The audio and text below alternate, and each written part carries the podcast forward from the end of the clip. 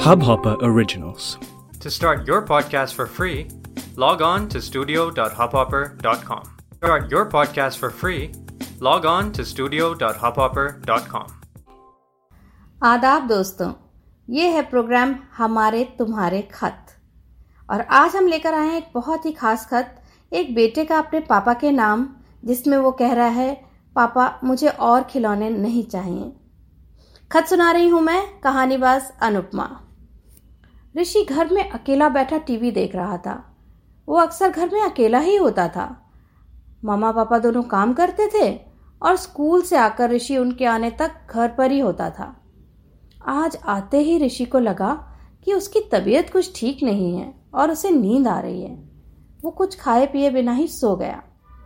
देर शाम जब मामा पापा घर आए तो देखा ऋषि पसीने में भीगा हुआ पलंग पर पड़ा, बेहोश बड़ी तेज तेज साँसें ले रहा था। हे भगवान, ये क्या हो गया? माँ चिल्लाई। किसी तरह जल्दी जल्दी ऋषि को हॉस्पिटल लेकर गए। वहाँ डॉक्टर ने कहा, ऋषि की हालत काफ़ी गंभीर है। उसे एडमिट करना होगा।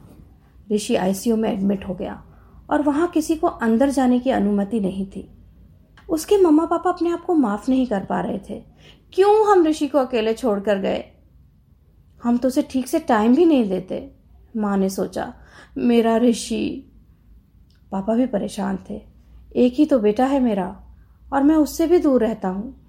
भगवान अब की बार उसे ठीक कर दो, फिर मैं रोज उसके साथ खेलूँगा। Please God. दो दिन बाद ऋषि को होश आया, पर अभी ठीक होने में कुछ समय लगने वाला था। अभी भी मम्मी पापा सिर्फ़ आधे घंटे के लिए ही उससे मिलने जा सकते थे। एक दिन ऋषि ने नर्स से कागज़ और पेंसिल मांगा। उसने अपने पापा के लिए एक चिट्ठी लिखी और कहा कि, नर्स, ये मेरे पापा को दे दो। नर्स ने बाहर आकर ऋषि के पापा को वो चिट्ठी दे दी। क्या हुआ नर्स? ऋषि ठीक तो है ना? हाँ सर, वो ठीक है। ऋषि के पापा ने चिट्ठी खोली। ऋषि ने लिखा हुआ था, प्यारे पापा, मैं अपने सारे दोस्तों को देखता हूँ। उनके मम्मी पापा उनके साथ बैठते हैं भाग दौड़ करते हैं। पर आप और मम्मी हमेशा ऑफ़िस में रहते हो। सिर्फ़ मुझे महँगी से महँगी चीज़ें लेकर देते हो। मुझे अच्छा लगता है उन चीज़ों से, पर मुझे आपका सच्चा प्यार नहीं महसूस होता। मैं कितनी बार कहता हूँ कि चलो, कुछ साथ खेलते हैं, लेकिन आपके हाथ में हमेशा आपका मोबाइल होता है। मम्मी तो ऑफ़िस से लेट आती है आप तो टाइम से आ जाते हो, फिर भी आप मुझे अपना टाइम नहीं देते। मुझे बहुत गुस्सा आता है। मैं क्या करूँ? मैंने कितनी बार आपको डायरेक्टली और इनडायरेक्टली बोला है, लेकिन आप समझते नहीं हो। आप मेरे साथ पार्क में भी नहीं खेलते। आप क्यों नहीं आते हो? मैंने कितनी बार आपको अपने दोस्तों के साथ घूमते देखा है, पर आप मेरे साथ नहीं जाते। मैं अपने दूसरे दोस्तों के घर जाता हूँ। वहाँ उनके पापा उनके साथ अच्छा समय बिताते हैं, खेलते हैं और हँसी मज़ाक भी करते हैं। उनके पेरेंट्स भी बिज़ी रहते हैं, फिर भी वह कुछ समय अपने बच्चों के लिए निकालते हैं। मैं आपकी अटेंशन पाने के लिए क्या क्या नहीं करता। आपके दिल और दिमाग पर सारा टाइम ऑफ़िस ही होता है। मुझे बहुत अफसोस होता है। आपने क्या कभी खुद से भी सोचा है कि आप मेरे साथ कितना वक्त गुजारते हो?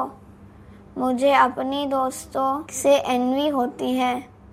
वो दोस्तों जिनके पास मेरे जैसे खिलौने और सुख सुविधाएँ नहीं हैं, फिर भी वो मुझसे मुझ ज़्यादा खुश रहते हैं। कभी कभी मैं तो सोचता हूँ कि मैं इस घर में क्यों पैदा हुआ। आप मेरे सब ज़रूरतें पूरी करते हो। इसका मतलब ये नहीं है कि आप मुझे प्यार नहीं करो। शाम को ऑफ़िस से आने के बाद भी आप फ़ोन और लैपटॉप पर बिज़ी होते हो। कभी कभी तो सोचता हूँ कि ये घर छोड़कर भाग जाऊँ। आप भी बाकी पेरेंट्स के जैसे क्यों नहीं हो? पापा, जब मेरे पास बहुत सारे पैसे आ जाएँगे तो आपसे आपका टाइम खरीद लूँगा। पापा, मैं क्या ठीक हो जाऊँगा ना? चिट्ठी पढ़कर मम्मा पापा अंदर तक रो पड़े। बस ऋषि, अब कभी तुम्हें शिकायत का मौका नहीं मिलेगा। ऋषि को अस्पताल से छुट्टी मिल गई और वो घर पहुँचा। घुसते ही वो खुश हो गया। सारा घर सजा हुआ था, बैलून्स लगे हुए थे। और डाइनिंग टेबल के पास एक टाइम टेबल था, जिसमें पापा ने लिखा था कि वो रोज ऋषि के साथ साइकिल चलाएँगे, पार्क में खेलेंगे और थिएटर क्लास भी ज्वाइन करेंगे। मम्मा ने लिखा था कि वो जब ऋषि के साथ घर पहुंचेंगी मम्मा ने लिखा था, और अब से जब ऋषि घर पहुंचेगा स्कूल से तो वो घर पर ही मिलेंगी। दोनों साथ खाना खाएँगे और ढेर सारी बातें करेंगे। ऋषि को लगा जैसे उसे जन्नत मिल गई हो। पापा अच्छा ही हुआ ना जो मैं बीमार पड़ा। नहीं तो ये टाइम टेबल कैसे बनता? हट, ऐसे नहीं कहते माँ बोली। चलो तीनों मोनोपली खेलते हैं। क्यों ऋषि? हाँ पापा, खेलते हैं। और पापा, अब मुझे खिलौने नहीं चाहिए। अब मुझे सिर्फ़ आप लोग और आपका टाइम चाहिए। आपका प्यारा ऋषि। कैसी लगी ये चिट्ठी? हमें ज़रूर लिख भेजिएगा हमारा ईमेल आईडी है make happy foundation at Gmail dot com तो मैं हूँ कहानीबाज अनुपमा और हम फिर मिलेंगे एक नए खत के साथ। तब तक नमस्कार, शब्बा खैर। इस हब हॉपर ओरिजिनल को सुनने के लिए आपका शुक्रिया। अगर आप भी अपना पॉडकास्ट लॉन्च करना चाहते हैं तो हब हॉपर स्टूडियो वेबसाइट पे रजिस्टर करें और एक मिनट के अंदर अंदर अपना खुद का पॉडकास्ट लॉन्च करें। यही नहीं स्टूडियो देता है आपको पूरी आज़ादी कहीं भी, कभी भी अपना पॉडकास्ट लॉन्च करने की सिर्फ़ तीन आसान स्टेप्स में। तो साथ में अपना पॉडकास्ट शुरू करने के लिए तैयार just hop on Hubhopper simply content